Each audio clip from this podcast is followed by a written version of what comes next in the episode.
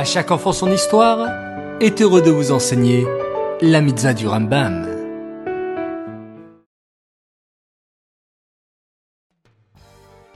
Bonjour les enfants, très content de vous retrouver, j'espère que vous êtes en pleine forme.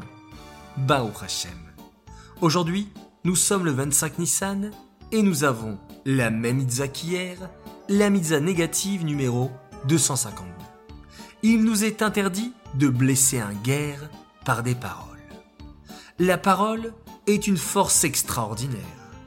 Lorsqu'un homme parle de façon positive, il permet que l'autre se sente bien. Mais pas seulement l'autre, lui-même aussi se sent différent. Parce qu'apporter du bien-être à l'autre, c'est se faire du bien. Par exemple, lorsque j'organise un anniversaire, les amis qui vont venir vont me faire du bien.